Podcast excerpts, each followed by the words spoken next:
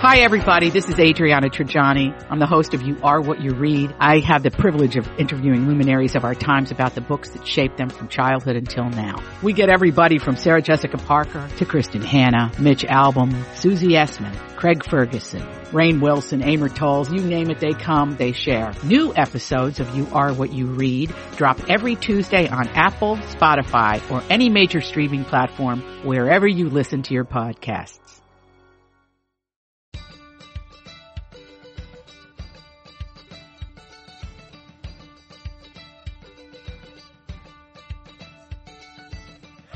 I'm Marjorie Punnett. I'm Elizabeth Reese.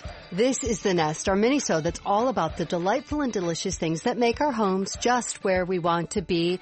It's June already. It is. It just came upon us. Which means it's time for a watch, read, listen. Uh, what are you uh, watching, Elizabeth? You know, last week I watched the Friends reunion on Okay. HBO Max, and so I just had to give it a fun shout out because I really did enjoy it. And I think that you can like go down this rabbit hole of analyzing what did or didn't age well about Friends, and that's fine too. Yeah. You know, I Yeah. mean, you can look back and go like, there were a lot of there there wasn't a lot of inclusivity. There were some issues in terms of things that we just kind of cringe at. But you know what? That's I think that's sort of the evolution of life and it reminds us that when we know better, we do better. And We hope. overall, it was such a fun show and the reunion was very fun. It took me down a memory lane and I really enjoyed it. I mean, there's always things that you could look at and go, all right, like I could have done without the Lady Gaga coming in and singing Smelly Cat. I didn't really care about that and some of the other celebrity takes on Friends. I wanted to hear more from the friends about Right. what it was like to be on that hit show and have their lives totally changed by that show. Um, and then how they managed to have a really positive dynamic among the six of them, which I think Yeah, I can think be really challenging. Yeah. So that kind of stuff was so fun, but it was 90 minutes. It's on HBO Max. So if you subscribe to HBO, I think it's worth a watch and you can be like eating ice cream and having fun. Just watch it. You know, it's funny. I tried it last night with Ian. We tried to watch it.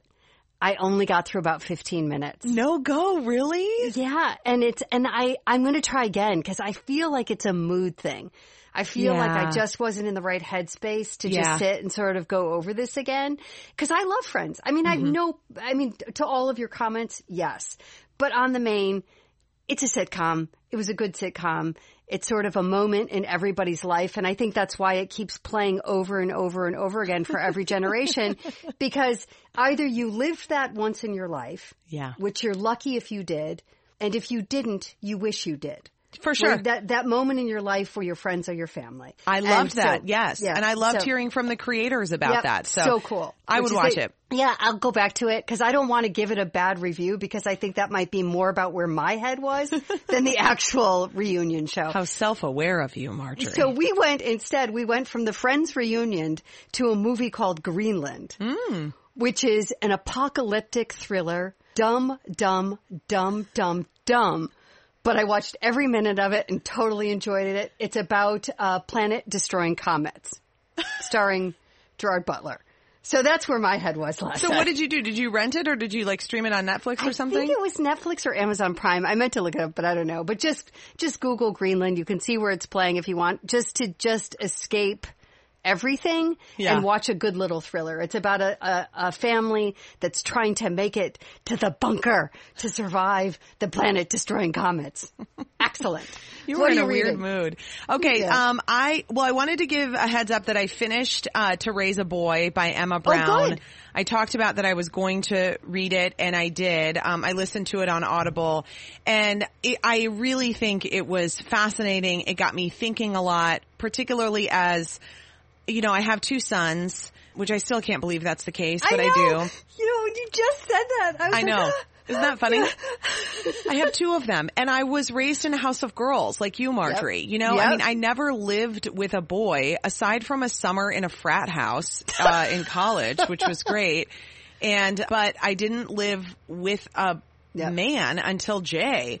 And so th- I never lived with boys being raised. So it's really foreign to me. So, uh, the book was really worth it. I think we're going to be talking more about raising boys in coming podcasts, but I do think it's worth reading. I also then started The Dutch House by Ann Patchett. Oh. which people have absolutely loved, people rave about. I'm listening to that as well because it is narrated by Tom Hanks on Audible, which is so much fun to listen to Tom Hanks just tell you a story. Uh, this I- is I- Ann yeah. Patchett's like eighth novel, I think, and it's about uh, a young boy and a young girl. Uh, their mother leaves and they are left with their father in this amazing super uh, just historical beautiful but often overwhelming and lonely large house called the dutch house and it's about kind of how their family develops and it's just beautifully told i'm just really enjoying the story like i'm thinking about it and loving it so the dutch house great. Ann Patchett, and if you want to do the Audible version, it's narrated by Tom Hanks, and so I think that's worth it. Okay, what are you reading? I am still on What Happened to You. This is the book that was just released by Oprah Winfrey and a doctor named um, Bruce Perry, I believe is his name. And it's such a great book about childhood trauma and the brain.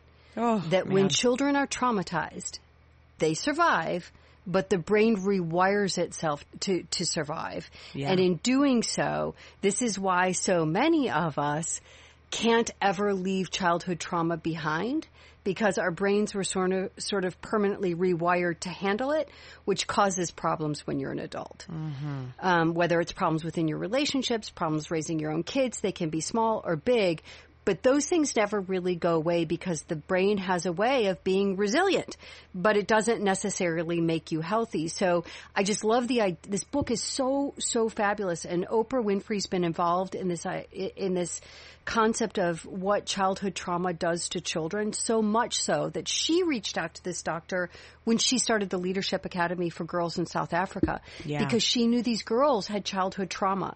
And if they didn't address that as young girls, it would just follow them into womanhood. And so I just think that's brilliant.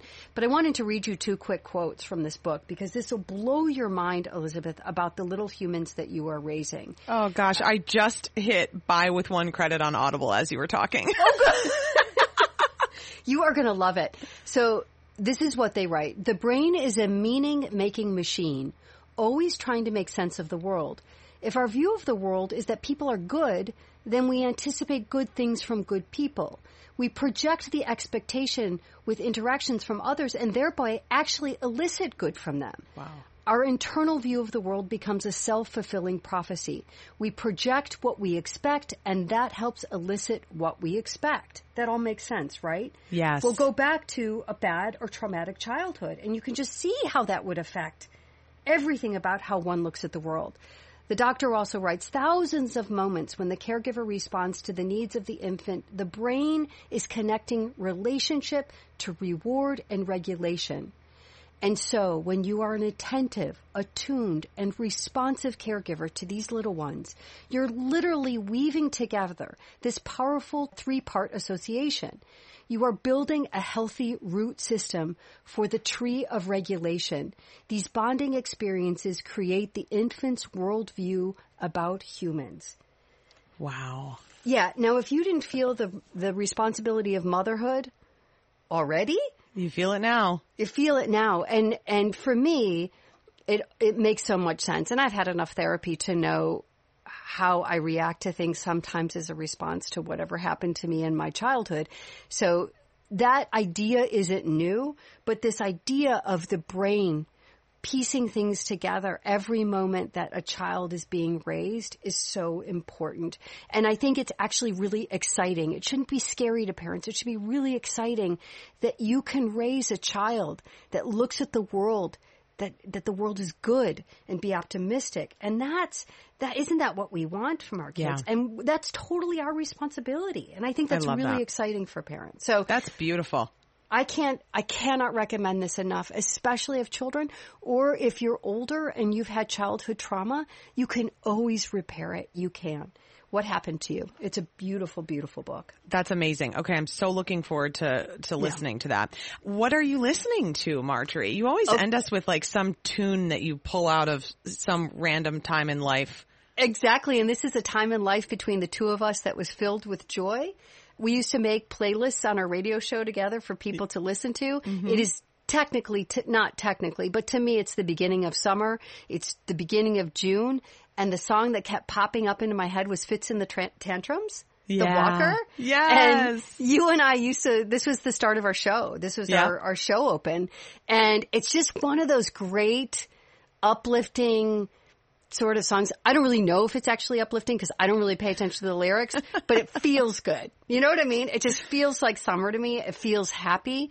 And I would just encourage everybody, make your summer playlist because we deserve a good one. Yeah, we totally do. That's so fun. Okay, before we go, I'm listening to a new podcast, a new to me podcast, um, and it's from from a guy named Ben Greenfield. So I've been really interested in this concept of biohacking, Marjorie, Right. Which is like figuring out how our bodies really thrive, not only survive but thrive, and how you can sort of mimic some of the some of the things that we would historically experience in nature that we don't experience because of our like sedentary indoor lifestyles, how you can mimic those things to like maximize your body feeling good, longevity, all that stuff. Ben Greenfield is super interesting. And I just started digging into some of his podcasts. He's a little bit like fitness oriented, but he's, but he also breaks down the technical in a really great way. Oh, I love that. Um, and so I just started listening to some of his episodes and, you know, they talk about like some of the testing that you can do to kind of figure out where your body is at and what's worth it to do and what isn't, how you can do some daily tracking and then how to kind of navigate like supplements and things like that where you can sort of feel like I'm taking this stuff, I'm spending money on this stuff. Is this really doing me any good? Right. So Ben Greenfield, I like, I'm liking his vibe and I just like some of the episodes. He does Q&A episodes where he answers questions from Oh, listeners. Um, and those are the ones that I've kind of been picking out and listening to. So, uh, I recommend checking that out as well. If you're enjoying this podcast, please subscribe wherever you get your podcasts and write us a review at Apple Podcasts. Find us on Facebook and Instagram at Best to the Nest or go to besttothenest.com to subscribe to our newsletter. We are the podcast that brings you home.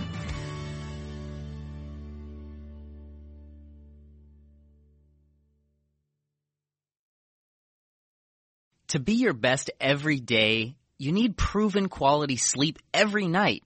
Science proves your best sleep is vital to your mental, emotional, and physical health. And that's where the sleep number bed comes in. And let me tell you, ever since I've had it, my sleep IQ score is just going higher and higher. And did you know 8 out of 10 couples say that one of them sleeps too hot or too cold? Science tells us regulating your sleep temperature leads to higher quality sleep. For many couples, temperature struggles are a real challenge. So here are some tips to help you both sleep just right. Look for beds designed with temperature benefits such as the new Sleep Number Climate 360 smart bed that actively warms and cools each side so you both sleep blissfully comfortable. And now save 40% on the Sleep Number 360 special edition smart bed. Plus special financing for a limited time. Only at Sleep Number stores or sleepnumber.com slash podcast one. Sleep Number, the official sleep and wellness partner of the National Football League. Subject to credit approval, minimum monthly payments required. See sleepnumber.com for details.